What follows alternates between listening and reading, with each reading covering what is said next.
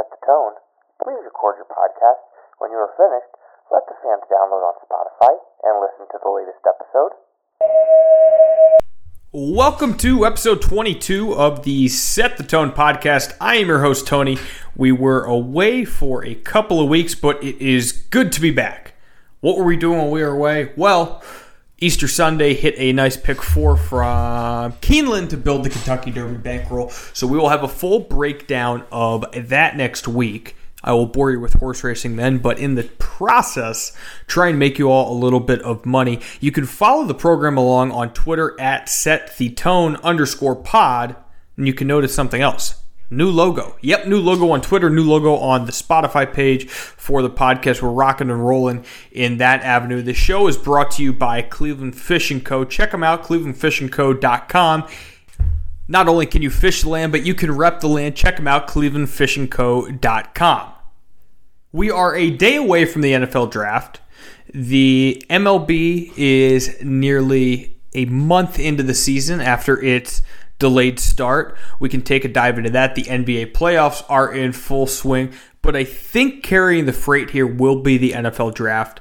Sadly, we don't have a mock draft for you. I feel at this point in the year 2022, a mock draft is almost like a podcast. Everybody has one. If you don't, and you're a sports fan, you're a loser hand up, throw me in that category. I'll just poke some fun at myself. But of all the years, to be honest, too, to make a mock draft, I feel as if, and you've heard this from other sources, that it's extremely difficult to predict or have any sort of indication on where anyone is going in this year's NFL draft. And a large part has to do with the teams that are at the top of the board and their immediate needs, but also on the other side of that coin is the quarterbacks that are slated to go in this draft, or that are at least slated to go in the earlier rounds of this draft. The Kenny Pickett's, the Matt Corrals, the Malik Willis's, the kid from Nevada, those quarterbacks, Sam Howell's at UNC, those quarterbacks, we don't really have any good indication are they one, NFL ready. Two, what's their ceiling going to be? Kenny Pickett, by all accounts, is the most quote unquote NFL ready. I think what you would take into consideration when you look at that is a guy who could get under center and most likely have the most stabilizing impact to a team, right? Not that he's going to take over a game, but he could seamlessly be plugged into an NFL offense and run in stride where there may be more growing pains for the other quarterbacks potentially. But then we take Kenny Pickett. Okay, what are the limitations to him? What are the ceilings or really the lofty goals that we'll see with Kenny Pickett as he progresses in the NFL. And that's the age old question that gets asked around this time of year that we won't have an answer to until really maybe three years down the road. I think people want instant gratification. Right after this draft, we're going to see draft grades come out where your Mel Kipers, your Todd McShays of the world will say, this team did well in this category. Let's give them an A. They didn't do well. Well, that's a day after the draft Give me a real analysis three years after the draft. Tell me how a team did. Did they move on from picks? What did they do with the picks that they had maybe traded? Who did they plug in in years later? It is really tough to tell. And we look at the draft board Jacksonville at the first pick, Detroit number two, Houston three, Jets four, Giants five, Panthers six, Giants seven, Falcons eight, Seahawks nine, and the Jets back in at 10. Now, much like anyone else, I have watched college football all year, previous year, so I have an understanding of some of these players. A couple things that stand out to me that I will say off the bat. Let's start with Kenny Pickett. He is a guy who I had watched, and this is now going back to 2017. I want to say it was the day after Thanksgiving Pitt took down an undefeated Miami team. It was in Pitt, a sloppy game, but Kenny Pickett was a freshman, and he at that point had shown signs of being the big recruit that he was. There were then growing pains sophomore, junior year, but he really came into his own senior year. And I think there's something to be said that a guy puts his head down and just improves steadily. Right? You like to see that sort of progression. And the one thing that I always try to keep in mind and add some perspective is there are quarterbacks who tend to wow us off the jump. But Josh Allen was not that. There were growing pains with him. He steadily improved. Patrick Mahomes did not start right away. Aaron Rodgers did not start in the NFL right away. Right? Some of these guys took a little bit to really get going. So Joe Burrow, who we're looking at here as what seemed to be on his way to a rookie of the year before getting hurt, the same Joe, Joe Burrow that had led the Cincinnati Bengals to an AFC title and a Super Bowl this past year. That sort of guy is the anomaly. We cannot have that expectation every time, and especially we cannot have that expectation with this draft class right? Take Andrew Luck, take Trevor Lawrence as the example. They still needed to pick it up a little bit after their rookie year, right? There were progressions there that we saw guys who are that talented even make. So again, to think that a quarterback's going to come in and really blow the socks off one of these teams, not likely.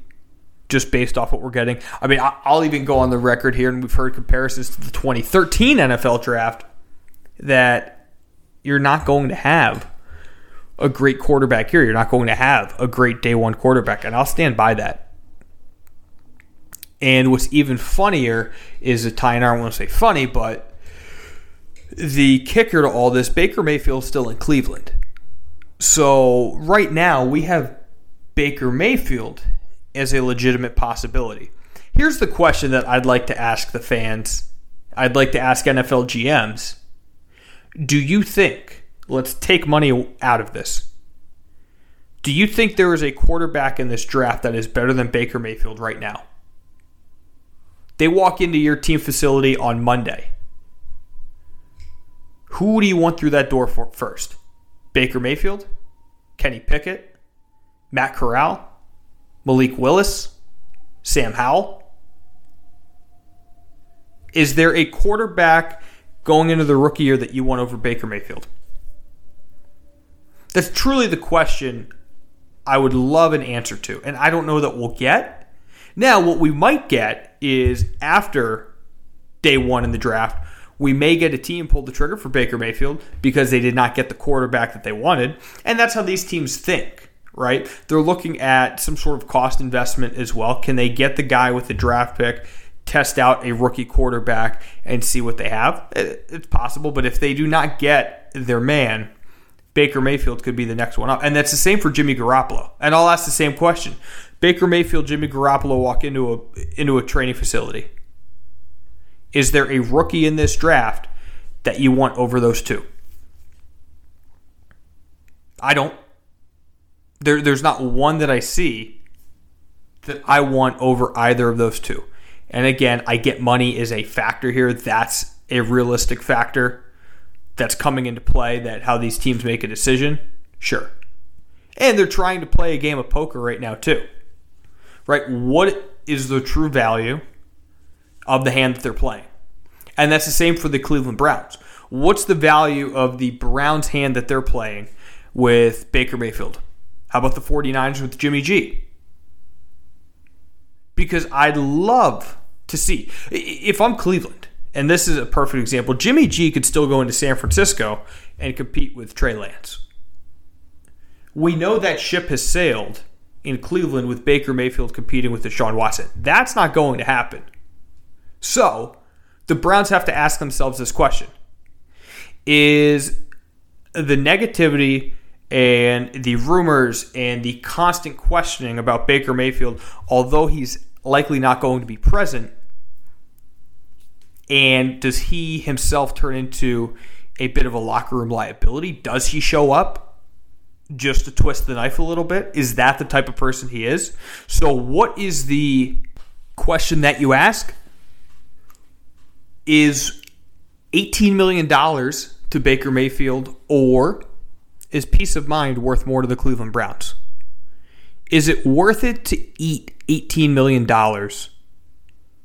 and cut Baker Mayfield? Or is it worth it to hang on to him in hopes that an injury desperate team, as this drags on, needs a quarterback? And this is all to be said if a trade does not go down on or draft weekend, Friday, Saturday, as we plug along here. But do teams, because the Browns owe $18 million to Baker Mayfield, do the 31 other teams in the NFL, and we can trim that number down immensely after Thursday night, potentially uh, Friday as well. Do those teams possess a better hand than the Cleveland Browns do? I think they do. 100%. $18 million is a lofty price tag.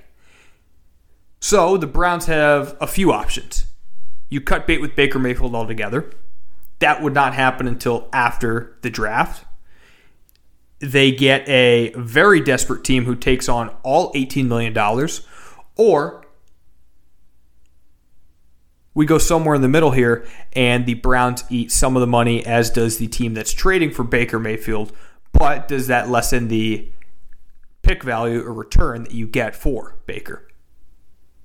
So that's the interesting nugget on draft night as it pertains to the quarterback. So not just the quarterbacks that are about to get drafted into the NFL, but the quarterbacks that are already in the league that don't necessarily have a home or are a little bit in flux.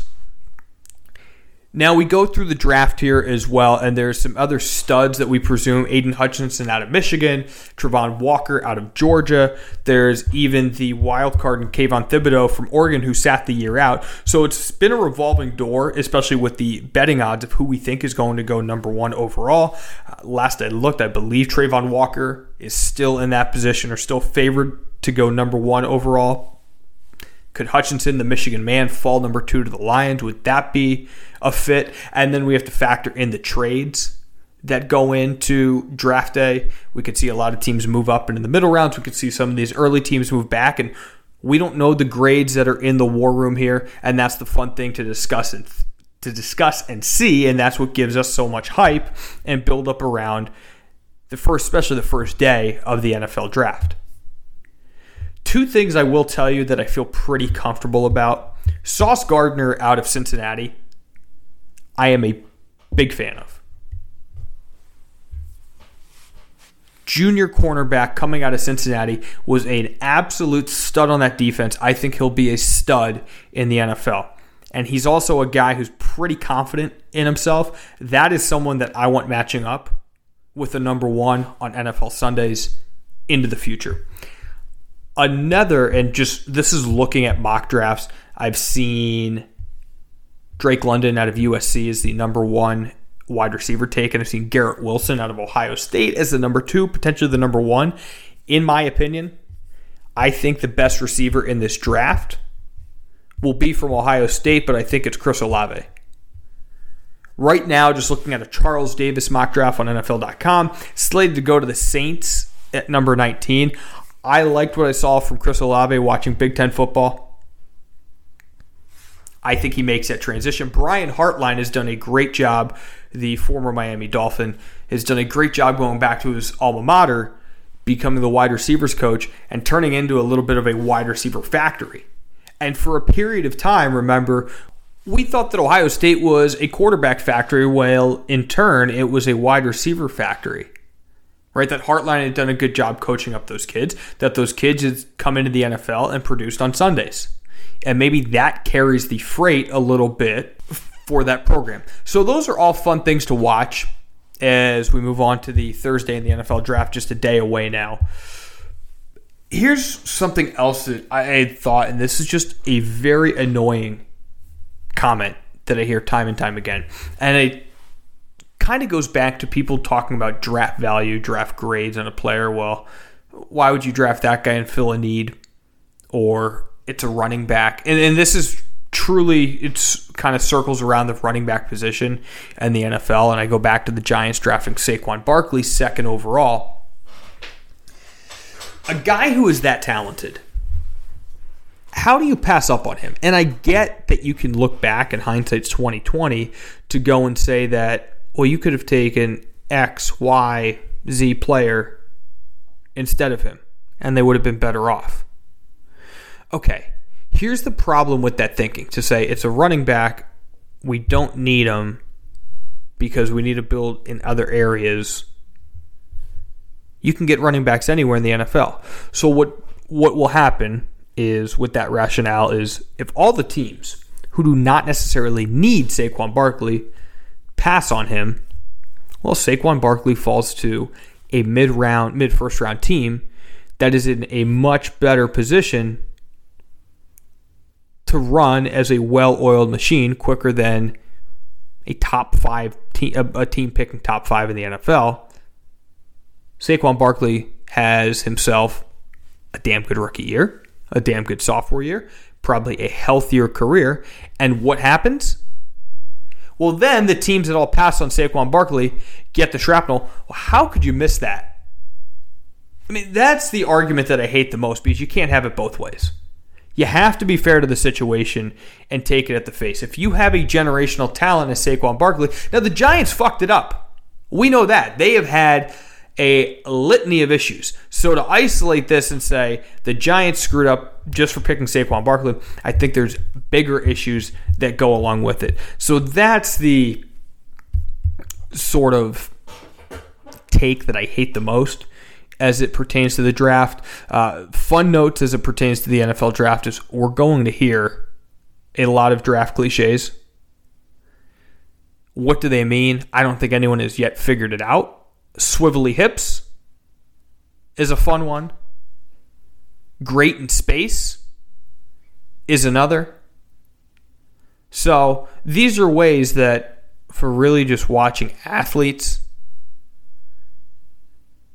the analyst can feel a little bit smarter than the general general population by throwing out platitudes that none of us really connect with. But it is good entertainment value for us in that reason. Um, again, you can follow along this show, this program, at set the tone underscore pod on Twitter. If you were following along earlier today, you saw me, and this is a common theme on this show. How can the MLB better its superstars in baseball? And there's there's two thoughts where this goes here.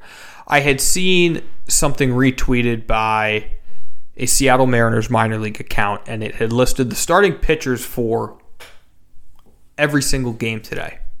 Here's two free ideas that I am going to give the MLB and its marketing partners. Two free ones. One already tweeted out that was included with the MLB and DraftKings as their sports book. But wouldn't it make sense or wouldn't it be fun if there were odds listed on a bet the farm parlay, right? Bet the farm system every team in the farm system that is playing today, you can parlay them. Or you have to parlay them, right? It kind of reminds me of FanDuel single game parlay. They force you to take over rushing yards, under whatever, this team to win, and they give you their odds, or they might call it a super boost as well in some cases. If DraftKings or any betting entity takes this and says bet the farm, and you have every farm system team or every team in the organization parlayed for that day. You have your odds set and you make the bet. 10 bucks returns you what? Say 120, whatever the odds are. But now what you have gamblers doing is gamblers are checking in on minor league baseball. Gamblers are checking in on the players that play in those games, the pitchers that pitch, who hit the walk-off home run, who drove in the most runs, who was the deciding factor. We now have a gambling audience spread their attention to minor league baseball where they are getting accustomed to baseball players at a much younger age. They can follow them through the farm system. And here's a way to look at it too is let's say sports betting is legal in the state of Ohio, which it is soon to be bill is passed, right? There are minor league teams littered throughout the state of Ohio Toledo, Dayton, uh, down in Akron, right? Those are all places where there are minor league teams. So not everyone has the opportunity to gravitate towards a major league team, but all of those folks in those towns, they do have access to bet on sports. So now you have a way for someone to get more involved to go to a game. You have a way for someone to view these players again, follow along, understand the journey, understand the story, and now when they make it to the major league level, they're a little bit of a commodity for at least now a larger nucleus of a fan. They might not be the core baseball fan, but they are the core gambling fan. Do those dollars then translate to betting on baseball? Do those dollars then translate to more eyeballs on the TV? It's very possible. And listen, you could say this is a bad idea. Quite frankly, it's stupid, is what you could call it. But I'll tell you what, it's an idea nonetheless, and it's more than what I have seen the MLB offer to this point. And another thing that I had thought as well, and, and this is not me bashing the MLB, but they have two 21 year old stars currently playing each other right now in Wander Franco and Julio Rodriguez. Two guys that could be an absolute problem in the American League, in the MLB for years to come. Those guys are currently playing in a series, and you don't see any hype around Rodriguez versus Franco. Zero. Zero hype around it. Now, one thing I did see when you go to the MLB's Twitter page and you click on the link in their bio, that they do have a Wander Franco link and a Julio Rodriguez link, marketing them a little bit. Right now, you have to go and search for it, and I just happened to stumble across it. But one, why is the MLB not manufacturing a rivalry here? Two young potential superstars at the age of 21 and if their years go as we expect right here in the MLB, it would be foolish of the MLB not to set up some sort of marketing campaign where we see Julio Rodriguez and Wander Franco in commercials competing in some sort of stupid events together, right? We're building a rivalry. We're giving something fresh to the audience where guess what? The commercial has not a damn to do about baseball. The most we know that it has to do about baseball is that Julio Rodriguez is a Seattle Mariner and that Wander, Wander Franco is a Tampa Bay Ray. That is the most we should know. We should have that sort of association. Like a good example. Let's take State Farm. What they do with Chris Paul, Patrick Mahomes, Aaron Rodgers do those commercials have much to do about basketball or football? No. But we associate that athlete or that actor in that case, Chris Paul, Rodgers, Mahomes. That's the football guy. But we're still attracted to that type of marketability, that stickiness. And the MLB does not do that. Right? The NFL does that well. Insurance commercials seemingly do it well. So maybe the MLB links up with an insurance commercial provider and just manufactures a star for once in their life. Or we could just see Mike Trout in another Subway commercial. Because, in the MLB's opinion, that is marketing their best player in the game. That is the best they can do. A Subway commercial that we have seen time and time again. We've seen what? Mike Trout, Ryan Howard. I, what's insanity? Doing the same thing over and over again, but expecting a different result? It is insane the way the MLB attempts to market these players. Listen to this podcast, MLB. This is free of charge. Right? I'm just giving you ideas there's a care here about the uh, about the sport, and we can tag that onto the idea that we have about maybe you should generate a Netflix series, much like the PGA Tour is doing, much like Formula One has already done. That's neither here nor there. I could yell about that time and time again. As I had mentioned, next week, Kentucky Derby week. So beginning this weekend early next week, we will go into sort of a hibernation to come out with a podcast centered around the Derby and whatever happenings in the NFL draft. Maybe Baker Mayfield does have a new home. Still trying to work on a few interviews to get on this program as well and pump that up a little bit further. The goal for next week give you all a pick that you can make some money on in the big race, the Run for the Roses, the 148th running of the Kentucky Derby, live from Churchill Downs in Louisville, Kentucky. That's the plan. I know horse racing can be confusing for the layman. And to be quite honest, too, it's not the sexiest sport in the world. Now, we talk about marketing the sport. There's another industry that needs some work on that, but there's a variety of factors a little bit different than the MLB itself as to what the issues are prohibiting them to do that. I digress. Again, the goal is to make you money. I can't claim that I will have a winning pick, but damn it, I'm going to try. Paralysis by analysis is true, and it's never more true than the Kentucky Derby. But what makes it so fun is that you have 20 horses in a race. You have so much video that you can watch to compile on these three year olds, so many notes that you can read, and everyone can have a different opinion, but only one person can be right. We set the tone in episode 22 this week. Episode 23, we're going to come back. A lot of Derby talk, potentially some money to make. Thank you all for joining. We'll catch you all next week here on Set the Tone.